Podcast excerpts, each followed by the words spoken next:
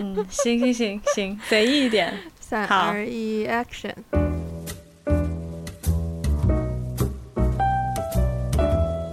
喂，Hello，Ivy，嗨，我要跟你讲，我昨天晚上看了《花木兰》。我也看了，直奔主题，因为我有很多很多的东西想要跟你讨论。嗯、我知道你曾经有在这个剧组里面。嗯、yes，没有错，我在这个剧组里面。嗯，虽然你最后没有看到我的名字、嗯、，but whatever。很难找哎、欸，你知道你们这剧组巨庞大，我们这剧组真的巨庞大。你你知道你知道散场的时候大家迫不及待的走吗？而且我不知道为什么，因为。我看，因为我看《花木兰》的前一天晚上，我看了 Tenet，、oh. 然后看 Tenet 的时候，是所有的字幕不是字幕，就是后面的那些那个叫什么东西 credit, credit 就全部已经过完了以后灯才亮的。嗯，就虽然也有人就是在暗的时候走，但是、嗯、但是。灯是在那个时候亮的，嗯，可是花木兰就很诡异，就是电影一结束之后灯立刻亮，然后立刻亮，然后然后才开始放歌，才开始唱那个那个那个 Reflection 那首歌，然后大家那个时候就离场了，因为灯已经亮了，然后我就坚持拉着我的朋友就一直要做到最后，我说我要找 Wendy 的名字，但是实在是坐不住，我朋友说我受不了了，我要去上厕所。然后，我们就走了，所以还是没有找到 Wendy 的名字。如果各位听众朋友在看花木兰的时候，一定要做到最后。我们是要找一找 Wendy 下面的 AD，就是 Assistant Director Team 里面。而且他们这一次是用的我的英文的名字，他直接摆了 Wendy 上去，没有中文。嗯，其实这一点我觉得有一点点小生气啦，因为这个做法，包括我们我们所有 crew 的名字都全部是用英文。我觉，但是我不知道是不是我看的那个，哎，话说你的 credit 后面有中文吗？没有啊。OK，因为我我看的那个 version 是没有中文字幕的。嗯，我是在我们是在网网网上看的。哦、oh，OK OK，对，而且所以，我整个过程就是我没有看到中文字幕，我就全听英文，可能有部分的位置不能，就有有有小小的听不懂，但是大部分都是、嗯、就是听的 OK，而且他那个台词哦，嗯、他一路在，我已经 受不了了，你你讲，你说，他一路在他一路在讲对白的时候，我就一路在我就一路忍不住吐槽，因为我看电影其实通常我是一个很安静的人。就是没有错，我 I I used to work for Mulan，就是我的确是在这个剧组工作，可是不代表我没有吐槽的权利。OK OK，就是划清界限。对，就是我们工作的那个，我们工作的过程是很好玩。作为一个 production 来说，它很有趣，因为是古装，然后又呃，我们当时是在。因为我我是 China Unit 嘛，然后我们当时是在襄阳的，嗯、就是陈凯歌拍《妖猫传》，然后之后为了《妖猫传》就建了一个相当于影视主题城这样主题公园的地方，然后它就是一个 palace 一个宫殿啊，所以我们就在那个宫殿里面拍，然后就住在我们就住在那个宫殿旁边，然后。我们的景色就是就是皇宫，你知道，就是宫廷的那种庭院啊什么对，然后就是，然后那里的餐馆啊都是那种古装的古装戏份，就是很 是一个很有趣的经验。然后很魔幻呢。对，然后我们有一次早上，我的我的那个通告时间比其他人稍微晚了一丢丢，所以我要一个人进去。就去吃早餐的地方，然后呢，我们吃早餐那个地方是在，你知道中国的皇宫一般都是就是正方形围墙，对，然后大门进去，然后就中间一条大路要往里走这样子嘛。然后我们那次吃饭的点呢，就在那条大路的最后面，所以我们要从正门进去，一路走进去，因为也没有没有交通工具可以在里面走那些路。嗯嗯。然后我早上虽然我已经 call 比较晚，但我那时候也是可能五点多六点，然后天还黑。我一个人走到那个大大皇宫的大门前哦，你知道那个门有多高吗？然后我看那个门很恐怖，然后你走到那个门前，我就想说：天哪，我要推开这么大的门，然后走进去嘛？然后我一开始还犹疑徘徊了一下，就看到其他 crew 的人也都是这样走进去的，然后我也只好，就当时心里真的很多 OS，觉得自己就真的很像是一个宫女什么，然后就在夜里半夜三更这样一个人默默的走在那种大大的路上，真的是嗯嗯很好笑的一个经验了，我只能说。OK OK，但我刚刚突然想到了一个很好笑的画面呢，因为你说他们都穿着古装，就是你你在餐厅吃饭，他们都穿着古装，然后演员都穿着哦我 OK，原来是演员，我以为等一下，我以为是 wait waiter 之类的，就我以为是。没有啦，没有啦，服就那个餐厅是说它景区里面的一些餐厅。然后他就会有那种小面摊啊，什么，就像以前武侠武侠片一样，就在就在路边吃个面什么那种那种那种感觉。但你不觉得很好笑吗？就是所有人都穿着古装，然后在路边吃面，然后付款的时候突然掏出手机，请扫一下二维码。但是那个吃饭是他们的商业运作的吃饭，不是我们 crew member 吃饭。我们 crew member 吃饭是在里面安排了一区搭了帐篷，然后在在去里面吃饭的。所以跟那个，只是我们平日不用开工的时候要吃饭，我们就会去那种小面摊什么的吃。嗯、对啊，OK。但是那个那个，嗯，好，你说吧，你先说。两个人都忍不住很多表达欲，忍不住，真的太太有表达欲了。就是这，就是我看完以后，我真的忍不住疯狂给你发了好多微信。嗯、呃，首先我看的是国语版，我跟你讲，看国语版的那种感觉就。很崩溃，就是我真的，我一坐下发现是国语版的时候，我 差点想要离场。但是没有英语版的，好像那一天排的没有英语版。对，就就如果要看英文版的话，可能要去别的别的影院，或者是换一天。反正那天我们想看的时候是没有英文版的。嗯，呃，OK，我虽然我我也不不是很确定，就是说一一堆。就是中国古人讲英文是不是很奇怪了？但是 但是反正反正看国语版就很奇怪，因为它的配音就是那种，就是嗯，央视配啊，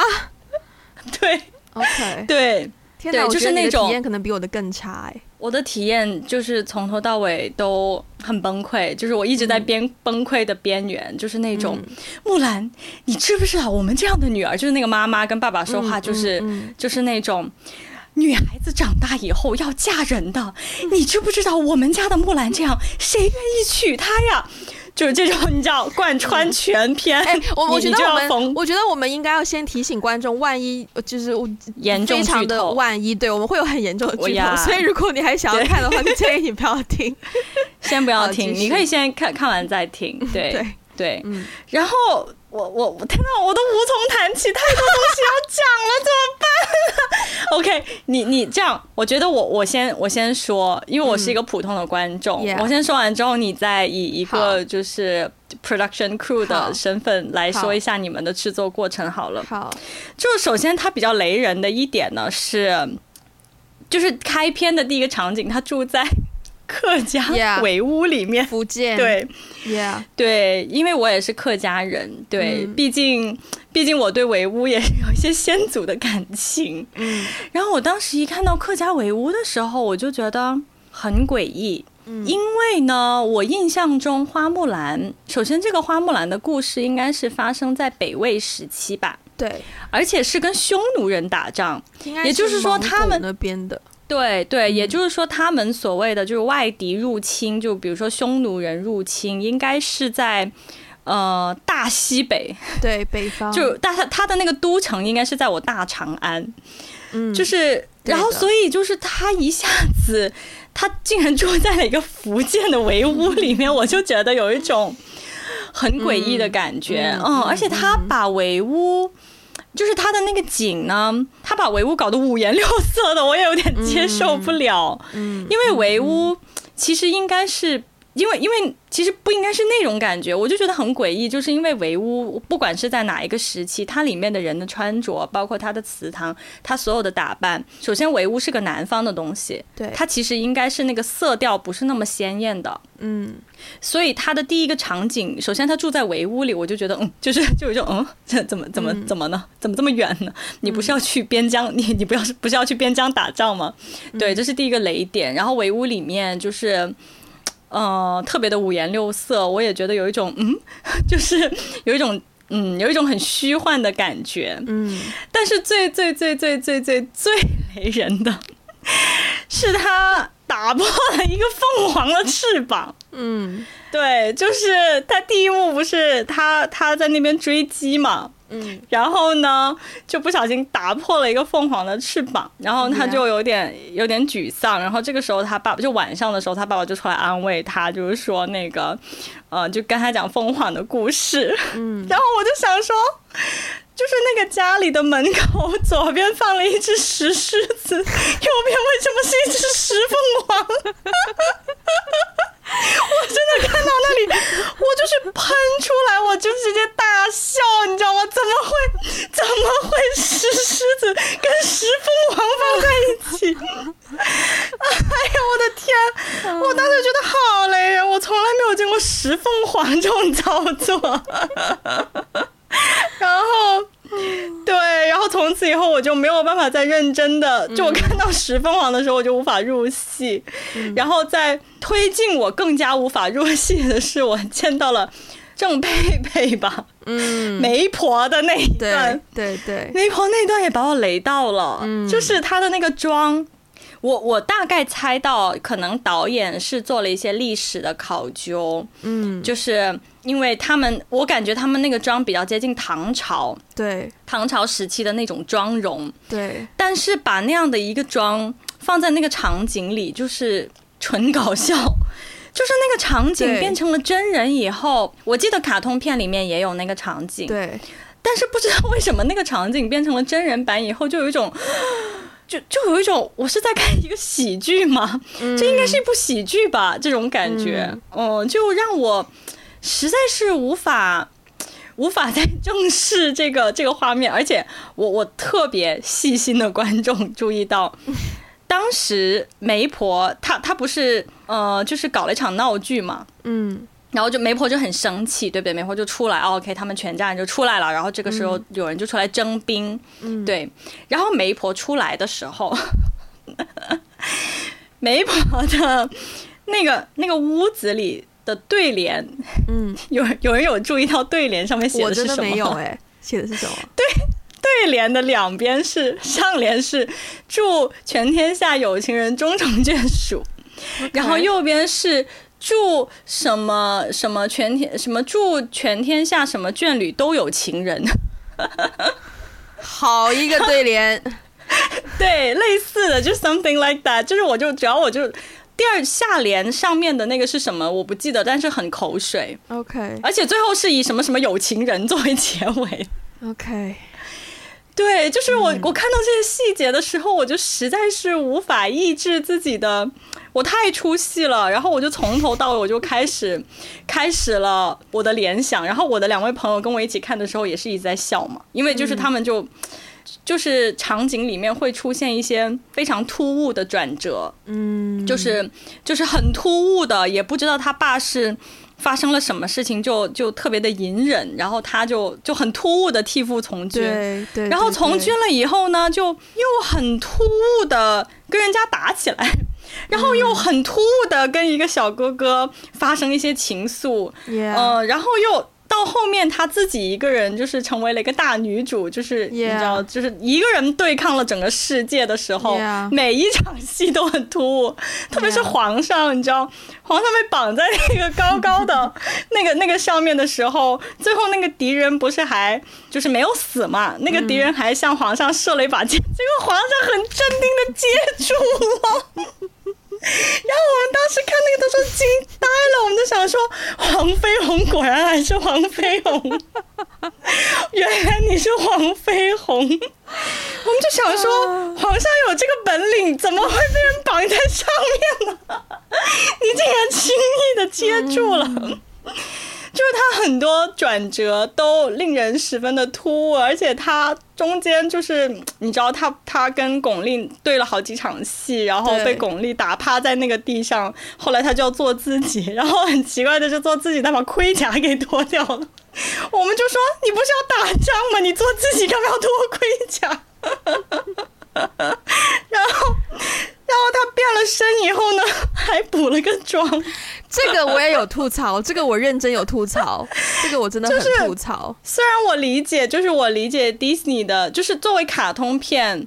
所有 Disney 的的的的的 movie，他们比如说呃男主女主要要变身了，你知道吗？他要开始跟邪恶力量对抗的时候，他都会有一个那种。就是 trans transformation，对，还有那种 transformation，然后他会突然一个变身，然后这个时候，呃，他补个妆是可以的，就是他的他的他的整个造型发生了改变是可以的，在卡通片里面是可以的。可是当你出现在真人的时候，就很突兀，因为你上一秒是满满脸都是泥巴，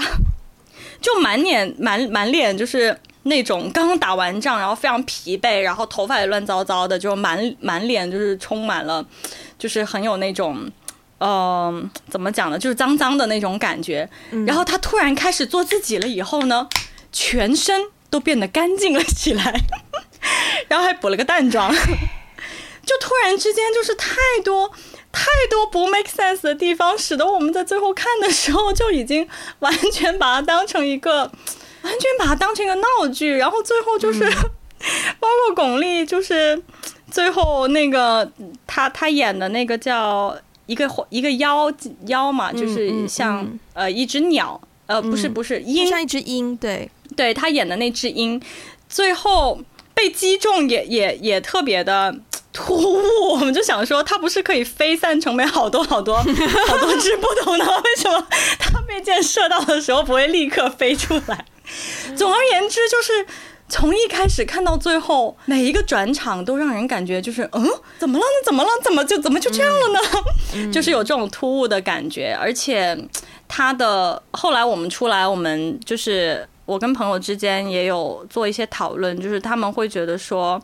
嗯，大家的观感不是很好，因为在就是确实上映了以后，在大陆这边有很多批评的声音。大家就会说，呃，批评的声音是不是因为这个东西是一个美国一个美国的团队在讲一个中国的故事，所以中中国的观众不喜欢不买账。嗯，但是我我个人对于这个的看法是，我没有觉得美国团队在讲一个中国故事，我觉得美国团队在讲一个美国的故事。嗯，只是那个 context 发生在了中国，而且它确实确实引用了一个中国传统的典故，就是。对对对，木兰从军的这个故事，它只是正好用了这个故事，但是说到底，它不是一个中国故事，它就是一个美国的故事。没错。嗯，最后我要以一个很好笑的结论，就是我我看这就是我看这部电影之前，我知道很多人在批评他们嘛，然后呢，我就之前有看过其中一篇文章，就是讲说大家为什么槽点对于这部电影槽点这么多，然后那篇文章的最后就。那个作者主编就丢了一个问题，就是说，呃，大家看过这么多版本的花木兰，最喜欢哪一个版本？呃，的木兰。然后那个点赞量最高的一条留言是我最喜欢《木兰辞》里的木兰。唧唧复唧唧，木兰当户织。木兰当户织。嗯，好，我说完了。其实还有很多，但是我很想听听作为一个制作团队的。议员怎么看待这个电影，以及你们都拍摄的时候都去了什么地方？我觉得首先要给大家呃普及的一个概念，就是一部电影的制作跟创作，它是有的时候可以很分开的。那从我的角度，我所在的岗位，我们更多的是负责制作这件事情，所以我们不需要对嗯它的结果不太需要对它的结果负责，因为对它的创作负责的是导演。他导演本人，那当然这部戏其实也有三个导演，就分别是主要的导演和 second unit 的导演，以及我们的 China unit 的导演。那呃，对，anyways，嗯，其实我刚刚听你很多吐槽，我一方面觉得蛮心酸的，但一方面也觉得的确这些吐槽是。因为观众看你的电影，就是不会顾及到你后面拍的有多辛苦，他只顾及到他看下来那个体验是怎么样，嗯、开心他就会笑，不开心他就会骂，所以这很正常。嗯、但我只能说，我听到很多美国的美国的，就是电影圈或者是观众，好像对花木兰很喜欢，就觉得说，哦，又是一个，因为他这一部电影的导演是女导演。然后团队的很多主要的那个创作角色都是呃女性，然后他用的所有的 cast 都是用了华人面孔的这个演员，对，所以整件事在好莱坞来说好像是呃有有有所突破或怎么样，就像曾经的 Crazy Rich Asian 一样的那种地位，懂，嗯，对。但是作为一个 中国观众，嗯。但我今天也看到另外另外一篇文章了，他就说到，比如说你一开始提到那个客家围屋的这件事情，就是不符合历史，不符合历史呃依据或什么的。他也有提到说，其实动画版的花木兰也有很多就是不符合呃不值得、嗯、没有办法去历史考究的位置。但是因为是动画片，嗯、我们可以容许我们的想象力更发散，所以不会那么的贴切那个实际的东西。嗯、但是当你换成一个真人的电影，你如何让观众的想象力还能够发散，还能够去相信你所做出来的东西，就真的是很考验导演功力的一件事。而且，其实《花木兰》这一个片子从动画改装成呃真人版，真的很难拍，因为嗯，你比如说像之前看到的，比如说《Cinderella》，它改装成真人版，它本来就是发生在一个梦幻的国度，对，然后就是发生在一个 far far away 的地方，对，那我们本来就是对那种想象力的容忍度是比较高的。但是花木兰，它就是我们从小学就学到了这首木兰辞，然后我们知道它很多，就是虽然它不是真实事件啦，对对对，但是依然在我们就是普遍中国人的心目中，它是已经有很多画面出现了的，所以它很难再去很高的位置，对，所以它很难再去毁贴切大家对它的想象，然后再加上本身动画改编成真人电影，这中间就有很多困难，然后它这这部戏是一个 co-production。不能完全叫嗯，嗯，不能完全叫 co-production，但是它就是整个团队也是有非常多的华人团队跟美国团队，啊、对，呃，可是呢，因为其实这部戏主要的拍摄都是在新西兰完成的，嗯，哦，我们当时在中国所拍的画面呢，纯粹是为了那个景，就等于是我们只拍了后面的建筑。嗯然后我们拍了几个镜头，就是有一些你会看到，譬如说有一场有一个镜头是皇宫里面，然后有一些人撑着伞在那里走，然后有一些人抱着东西站、嗯、站在楼梯前的那种，就它有很大的景的这些镜头都是我们拍的，但我们只是拍这样的镜头以及一些建筑的那个背景，然后他们在新西兰在拍了那个演员，然后的在绿幕，然后后面再合成这样子，嗯嗯嗯，所以本身制作其实难，就是工序是蛮复杂的。然后我们当时拍了大概十天吧，就是真正的拍摄大概十天。可是画面出现，我那天跟我的好朋友 C，我们一起看的，然后我们也是一起拍了这部戏，所以我们一边看就一边在数，Yep，we shot that，we shot that，and this，we shot that，就一边在数哪一些镜头是我们拍的，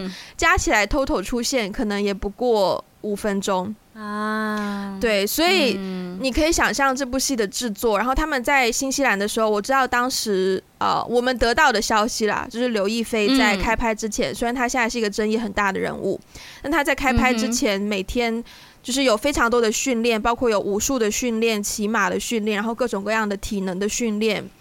然后，对啊，其实是一个从制作的角度来说，你不能说人家不用心。人家是用心的，对，对，对，然后是一个很就是标准以上的制作，而且对。我们我们这个团队，就是至少在中国这个团队，很多人是我们之前都合作过的，也拍过另外一部合拍片，然后大家都是、嗯、呃，这部戏主要在新西兰拍的啦，不在美不是在美国拍的，嗯、对、嗯，然后很多的呃制作团队都是新西兰的制作团队，那主创的国籍我不是很确定，对，But anyways，、嗯、就是先介绍一些制作的背景。背景对，然后我想说，我吐槽的地方，因为我当时看，我是跟我跟一二三四个朋友加 C 一起看，然后他们都不是中国人，然后我们是看英文的版本，没有中文字幕。嗯嗯。然后我当时看的一个，你记不记得有一场戏是刘亦菲，还没有到这里，还没有到这里。有一场戏是，我等一下要跟你讲一下“气”这个的东西的中文翻译。有一场戏是刘亦菲在外面骑马。然后他看到旁边有两只兔子，啊、对吧？啊，我记得，对对对，对。然后他回到家，他跟他就很兴奋的跟家人说啊，怎么样，怎么怎么怎么样？我想问那一段的中文对白他是怎么讲的？他说我看到两只兔子，然后。我其实不记得了，但是我只记得他们很激动，就是说，呃，我骑马的时候看到两只兔子怎么怎么样，然后突然之间他的家里人就是说，我们已经为你安排了那个相亲，呃，给你安排了个媒，安排了个亲事吧之类的，然后就是说你要去做准备。我不太记得，哎，那场戏印象不深刻。OK，反正那个那个，如果没记错，应该是我的第一个槽点，因为当时他用他英文把台词说出来的时候，嗯，我当下的直觉反应就是 “Excuse me”，你是在翻译“双兔傍地走，安能辨我是雄雌”这一句词吗？啊！天哪！对，因为他 literally 就是说 “I saw two rabbits, they're walking side by side, and I it's so interesting because you can't tell which one it's it's 就是对啊。然后我当时的感觉、就是、完全没有这个哎、欸，中文完全没有这这段，对对对，安能辨我是雌雄可还行？没错，后面还有一个、嗯、后面还有一个位置是好像就是到了某一个危险关头，然后他们好像只有几个人，然后要打很多个人什么什么什么的，然后他就 literally 用用用英文说出了四两拨千斤这个 phrase。就 literally 四两和千金，啊、然后我当下就想说，stop translating old Chinese saying into English。就我觉得这个做法真的是很，嗯，这个我对这个我完全没有体现，因为我我对，因为国语的配音已经足够让人崩溃了。呃，不是，因为太太多奇怪的点了。然后，嗯、但是我想说，你之前我看之前，你你跟我提到过，他们在里面会出现一个很奇怪的东西，叫 “chi”。没错，“chi”。你知道 “chi” 的国语版叫什么吗？不是气吗？是元气。Oh my god！就然后最后这件事情就变得很好笑的是。就是他爸就跟他说，嗯、呃，类似就是有有一个，就是这有一个元气，就那个凤凰出现的非常突然。首先就是那个凤凰没有任何的戏，就是他的出现就是特别的玛丽苏，特别是他最后那场他要跟真的，哎呦，就是那种大女主啊，就很奇怪，就因为最后他跟坏人对决的时候，他的剑被丢下去了，然后他就开始感到恐惧，然后突然间。凤凰就出现了，就是为了那个 shot 而而而设计的，基本上。哦，然后就是，反正那个凤凰从头到尾就是出现的十分的突兀，就是不知道他到底要干什么出现，然后他出现的意义是什么，他们也没有任何的对话。然后最好笑的是，对，这个翻译是叫元气，所以，所以就是有一种，就是他经常自己一个人在那边 修炼元气的感觉。Oh 我们当时看到，直接就称呼为嗯，我们当时在英文，就是大家看到他英文说出了 “chi” 这个字的时候，就大家就已经开始吐槽无力，就觉得说很多西方人在讲述一个中国古代的故事的时候，常常会用一种 “chi” 或者是 “tai chi” 这种东西去魔幻掉那个实质性的东西。啊，uh, 对啊，然后当时他他选择这个 chi，然后我真的就觉得这跟星球大战的那个原理有什么差别？就是 May the force be with you，然后 May the chi be with you 的感觉，是是是是，是有这种感觉。所以这个 chi 的梗就是我们一路吐槽到最后，你知道吗？我我们几个一边看，然后你记不记得有一场他们在军营不是提那个水桶吗？然后要两只手臂平衡着提嘛，嗯、然后提上山嘛，对对对对对对对。然后我们当时就是看到说那个那个刘亦菲最后她就可以。天哪，我都不忍叫他花木兰，你知道吗？我现在只能称他。他就是轻松的，对他就是轻松的把两桶水提上了山顶。然后我们看到那个位置，就觉得，因为他的配乐，他很明显是想要营造一个，就是哦，他终于克服了重重困难，然后做到了一件万人不能做到的事情嘛。然后，可是我当时看到那里，我就觉得说，She's not finding her chi, she's just using her core。就是他好像只是 他只是在用他的核心肌群，这跟 chi 这跟 chi 没有半点关系，你知道吗？你知道吗？他他那场戏就是他把两桶水搬上去之前，他不是自己一个人在那边练元气吗？嗯、就是就是不是有一场戏，就是说你要练你的元气，然后他就开始自己一个人在就是在幽幽暗的湖边就开始耍耍太极，就开始练练元气。天哪，我都不记得这场了。是是，我印象特别深刻。然后后来没过多久呢，他就他就利用了这个就就很厉害，然后他就把两桶水搬到了山顶。然后这个时候，我朋友就在旁边说了一句：“真是元气满满的少女。”天哪！对，而且我还必须要说的一点是，我们当初我觉得其实这个制作从创作幻化到制作的过程，肯定是出现很多问题的，因为我们当初在 很好笑，我们当初在拍之前，我们是没有资格看剧本的。因为当初拍的时候，他对整件事的保保密性都要求很高嘛，就一般大片都会这样子，可以理解。所以我们没有办法看到完整的剧本，我们只可以从我们的呃上司的口中获获知一些关于他剧本改编的事情。所以当时我们就听说到说，哦，那个呃，因为原版动画片有一只那个那个守护神是那只小龙嘛，对，它叫 Mushu，对，然后。当时就听到说 Mushu 在这个里面不存在了，然后我们当时就想说、嗯、Mushu 不存在，你要怎么带领这个故事向前？所以我们本来对这件事情也很好奇。啊、当时呢，我听完他们这样的改编呢，我对于这个剧本是一头雾水的，因为我完全不知道这剧本要怎么怎么把这个故事讲完。所以我真的是直到看之前，我都不知道他的剧本会是变成这样子。嗯，Yeah，是，就是，但是我我还是有有很多疑问，就是说，因为我们看完出来以后，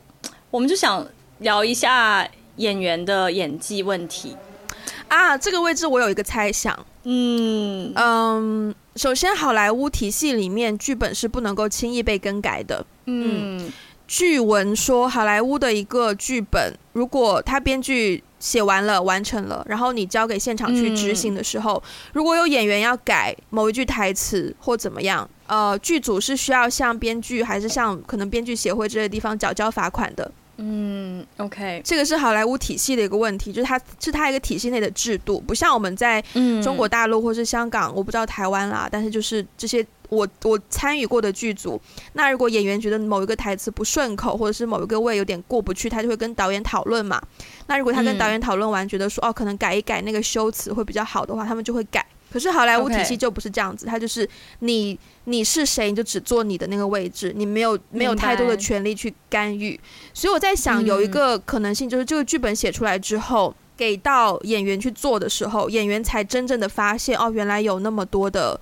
呃，不合理的位置，可是他已经没有、嗯、没有太多的办法去改，他只能 他只能硬演，嗯，他就只能硬演。是，然我能感觉到大家在硬演，对，对，然后加上这个导演、嗯、他本身也不是很有华人背景或怎么样，所以对可能华语文化或者是一些东西也。我很怕得罪人，但是就是我的猜想，纯粹我的猜想，就是他可能对于华语文化也不是很有见地，所以他也没有办法去解决演员的疑问，所以就造成我觉得导演跟演员的沟通在现场一定是不是很不是那么的理想的。哦对，所以就变成的确很多地方都真的就是硬演，然后就是完全为了让那个剧情去推进，然后就做做各种那个表情啊、讲台词啊什么的。所以其实本身 co-production 就已经很难了，然后这一部《花木兰》是大家对他期望值非常非常非常的高，所以其实你要把《花木兰》拍好的确是很难，可是也不至于拍成这样。就是你知道，我一开始虽然知道就大家吐槽的很严重，可是我就是冲着这几位主演，我还是蛮想去看一下的。就是真的是大咖云集，毕竟，所以我就很想看一下。而且我我很喜欢卡通片。首先我要说一下，我很喜欢卡通片的花木兰。就我我现在会想到说，我为什么会喜欢花木兰？其实其实我就是喜欢一个美国故事。嗯，然后这个美国故事正好是有中国的元素在里面，所以就更加的让我喜欢。对，但是。我我确实是觉得他拍成真人版之后，我我不太能够 接受对。这个这个真人版，是因为他虽然说的是一个美国故事，但是他用的全部都是华人演员，然后他拍出来以后，我很难被 convince 说这是一个美国故事，只不过他用的全部都是华人演员，然后他讲的是一个中国故事，我我觉得我我很难，我过不了心里那一关，就是不太买账这件事情，就是说如果你要把一个。这样的故事拍成真人，那你确实是要尽可能的去贴近这个文化背景下的人们对于这样的一个故事的演绎的期待。Yeah. 然后呢，因为大咖很多嘛，巩俐啊、李连杰是不是？就是大就我反对我对刘亦菲，嗯嗯嗯，不好意思，如果我听众里面有刘亦菲的粉丝，我我是没有那么高的期待了。嗯，但是但是我对另外两位大咖是比较期待的嘛。嗯，结果我看完以后。我们 我们当时我跟我两个朋友，我们就有点懵，就想说，怎么这一部电影把所有人的演技都毁掉了呢？就是这部电影里面没有一个人发挥出他的演技是怎么回事？所以我后来跟你聊完以后，我才就觉得说，可能这个跟剧本真的有很大的关系，跟剧本和导演有很大的关系。即便他再大的咖，再厉害的实力。但是你让巩俐去演一个如此尬，我跟你说，巩俐这个角色真的是尬到极点。整场戏，我觉得演技最好的就是那个匈奴人。哦，我同意，我同意。大反派，哇，精彩！我跟你说，那个反派真吓到我了。那个反派就是跟动画版的还原度百分之九十九，真的。怎么会找到一个人跟这个动画版的人这么像？然后，而且他演的很精彩，他的那个半永久纹眉纹眼线。那个半永久眼眼线，还有他脸上化妆画的那个疤，哇，他演的真的很精彩。除他以外，其他任何人我都觉得很出戏，就很奇怪，就是就觉得咦。就就咦，怎么这样？哦，还有那个，还有那个公公演的也挺好的，就是被巩俐上了身以后，他要去禀告禀告皇上，对，他演的也挺好的。嗯，我就只记住了这两个人，其他人演的都很很突兀，特别是巩俐的那个角色，嗯。很就是有一种，本来他一开始是第一个出场的嘛。嗯，就是第一个坏坏人出场，对对对，我很期待，你知道吗？我还超级期待，就是他会有一些你知道特别高的巫术，然后然后他才是那个黑暗势力，怎么样对决。啊？结果结果这个就被一只箭，对，他就是跟主演跟木兰聊了几句天，然后呢 convince 他失败了，然后结果突然很 random 的被。被被他的主人的箭射中，然后就倒在了女主的怀里，就结束了。其实我觉得，我本来还以为他会有更多的。嗯、对啊，我觉得他这个角色的设计原本那个心思是蛮好的，因为他从反派里面用了一个女性，嗯、然后这个女性也是不愿意接受世世俗的规定，然后做自己想做的事情。嗯、但是最后还是就是命运。最后就是命运不太好这样，然后中间他跟刘亦菲这个角色的一些互动，我觉得其实是有很多东西可以讲的，但是他很遗憾，就是我觉得他那个拿捏不到位的地方就在于说，他一方面很想要忠于原著。其实可以看得出，他很多剧情的铺排就是基本上跟是跟原著一样的，对，完全在跟原著。但是他做他做改编的位置又设立新的角色，这个动作是一个很大的动作，他没有很好的拿捏到这个新角色跟原著节奏之间的一个一个协调，所以就变成两边都比较不着边际。就新角色也没有、嗯、也没有刻画的很好，然后原著硬是这样跟下来，跟的也很也很尴尬，我觉得就是很遗憾的一点。然后其实我想要回应你前面说到那个，就是刘亦菲跟跟巩俐打完一场之后，然后醒来就决定要做自己那个那一场戏啊。其实我觉得他脱掉盔甲那个动作，其实我是 appreciate 的，因为他讲的就是说脱掉呃传统。呃，男性社会男男人对，就是对于战争的一种形式上的所谓的规定或者是看法，就他把盔甲脱掉，然后换成里面的衣服，然后比较飘逸。其实那个位置，我会在那个位置，我真心觉得服装设计做的很棒，就是大家都是同样的衣服，可是他脱掉之后就变成一个比较有女性那个女性魅力的一种，对，一种着装。但是他那个妆真的是没有办法不吐槽。我想说，你前面因为重点在于他前面画那个。脏妆太脏了，就你刚去到一个部队里面，没打两下，你满脸都是泥，你需要满脸都是泥吗？你可以一抹两抹，嗯、但你需要满脸都是泥吗？就那个位置让我觉得 too much。所以当它变成就是干净的脸之后，变成一个干净的脸，你就真的会有小姐，你怎么 你怎么会有时间去补妆 那种感觉？对对对，就真的是。哎，这个位置就是有点有点遗憾，他不应该是一个，他不应你不应该犯这种错误的，但结果哦，对啊，对啊，嗯，到最后就情节变得有点，我我也不知道是不是玛丽苏是这样用的，但是到最后的情节，特别是打仗的情节，嗯，就怎么说呢？就是就是这个整个打仗给我感觉就是他一个人在建功立业，就是他一个人，啊、他一个人救了一整个团队，而且而且他跑得比雪崩还快。他那个马是什么马？就是他一个血宝马。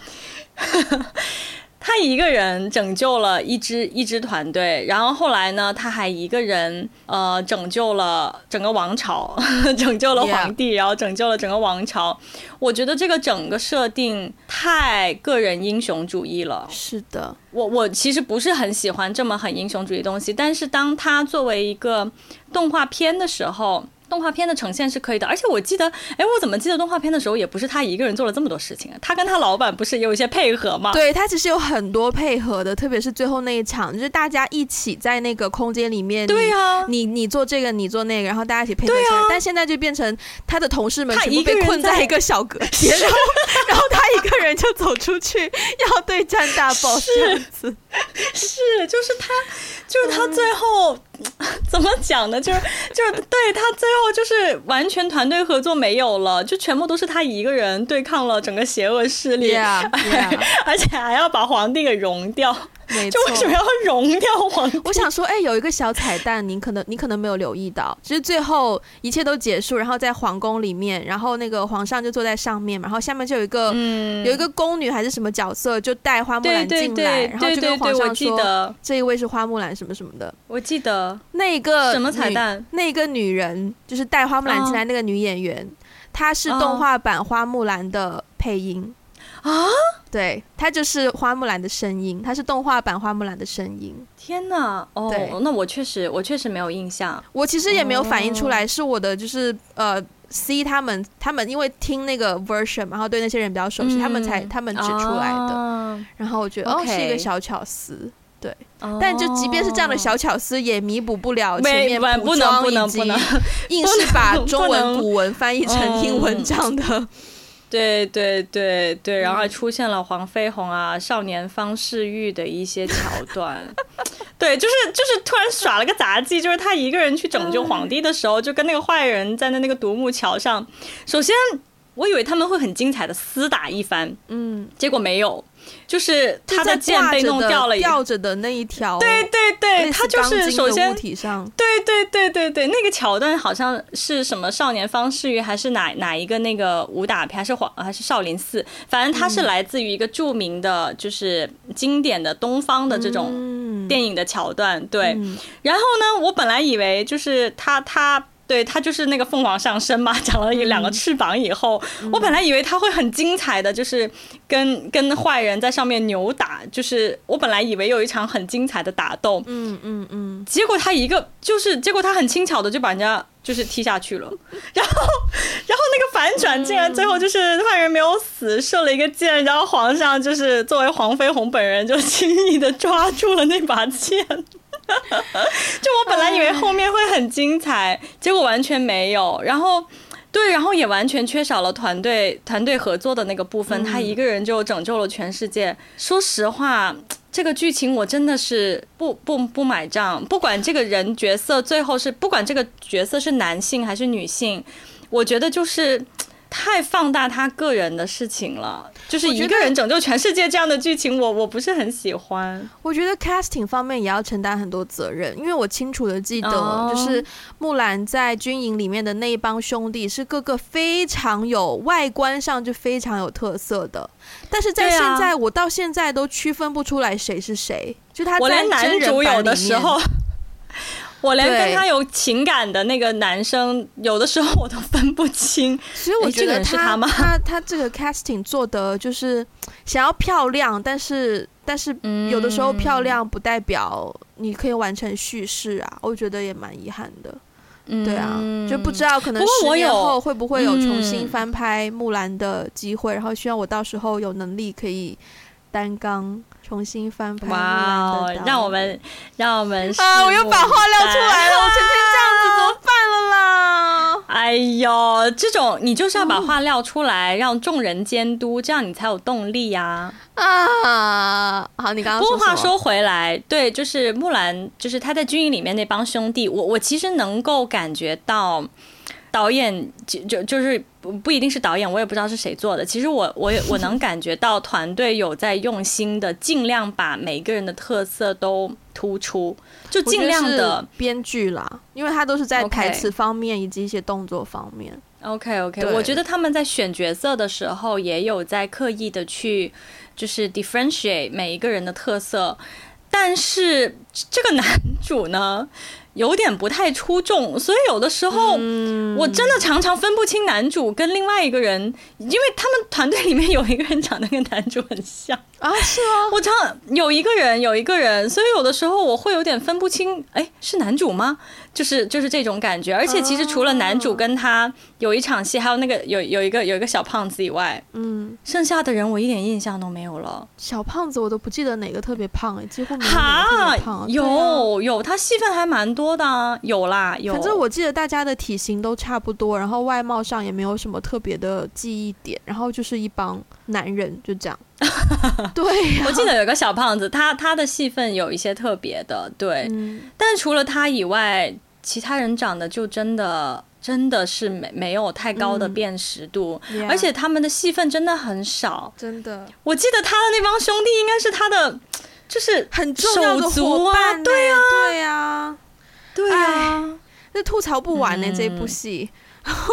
完了，我们我们一个不小心也吐槽了我们我们我们来总结一下吧，好，你先从你的角度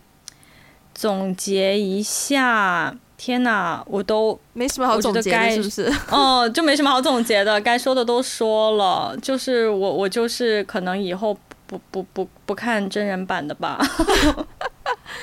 呃，我看完这部戏的感受，因为我有参与拍摄，所以我知道、嗯、啊。我们之后，我之后会在 IG PO 一些我们参与拍摄期间的一些照片，就大家希望可以稍微让大家体会到一点点的工作氛围。对，所以我的我的感受就是说。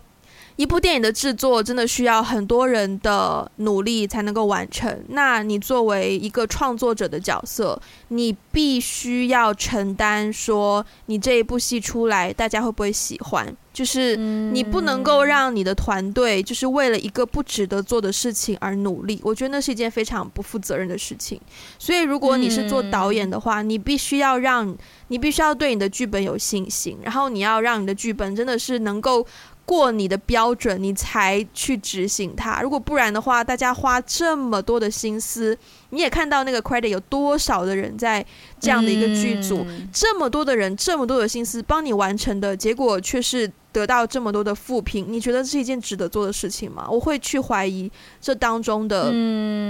这个对。所以我觉得他给我的警示就是，以后拍片的话，对你的剧本的把关一定要，嗯，就一定要过自己这关，要对自己诚实。如果过不了这关，就是你想办法，要么是改剧本，要么是你不要接这个活。我觉得这个对我来说是其实有蛮大蛮大启发的。然后另外，我是真心希望我有一天能够有能力指导一部迪士尼的。长片电影，对，好哇，Wendy 好，好，等一下，我我觉得我我还是补充一下吧，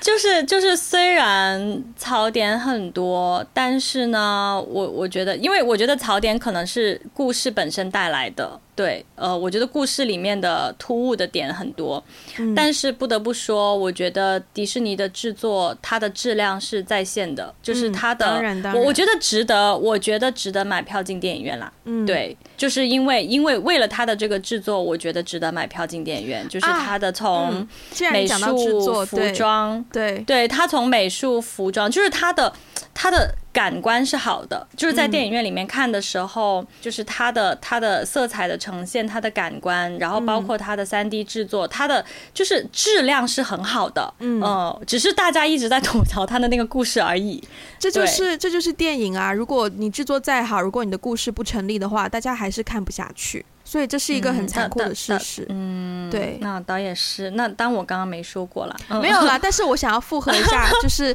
你讲到服装那个部分，我觉得服装这次是做的真的很好。而且我要讲古装戏拍起来，古装戏拍起来很难。我们当时在襄阳是八月份。然后，因为那个那个那个区域是一个就是武汉附近嘛，所以是非常非常酷热的地方。对。然后每一个虽然他们是群演，他们的服装都要穿五到六层，然后他们的假发都是要贴假发头套。然后每一个人我们在第一次试妆的时候。贴那个头套加换服装，每一个人需要花两到三小时的时间才能完成你的试妆。然后每一次穿衣服之前，就是你要花至少半个小时完成你的着装。然后在现场制作环境下，常常是很难得有冷气这样的空间，可能很多人只能是吹风扇，所以是一个很辛苦的呃环境对他们来说。所以从制作角度。再加上我们就是你看到只是那一个镜头哦，就是大家有人撑着阳伞在楼梯走过那一个镜头哦，有很多人是抱着动物的，有抱兔子的，嗯、然后有牵小狗的，对，看到。所以那个部分我们还有一个团队，就他就是叫动物动物组，然后动物组就要负责啊，把那个兔子送过去给演员，然后安抚动物，然后跟演员讲，哦、对，就是 animal wrangler，就是对，就是负责各种动物的保护以及跟动物讲戏，然后是控制动物，跟动物讲戏，对。就可能要告诉他说：“你等一下不要乱走之类的。”哦，然后动物说：“我演我我演我演的好吗？” 之类的，对啊，所以其实制作真的是很可爱，制作的过程永远可以可以做到很欢乐，但是归根结底，一部电影给观众看还是那个。故事有没有讲好？所以，嗯、好，那我们今天就先到这边。然后，如果大家喜欢我们的节目呢，欢迎大家把节目分享给你身边的人，然后也可以在 Apple Podcast 给我们一个五星的评分，然后给我们留下你的评论，然后也欢迎在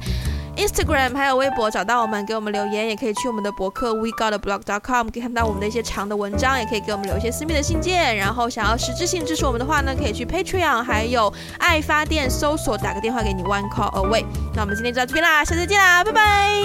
拜拜。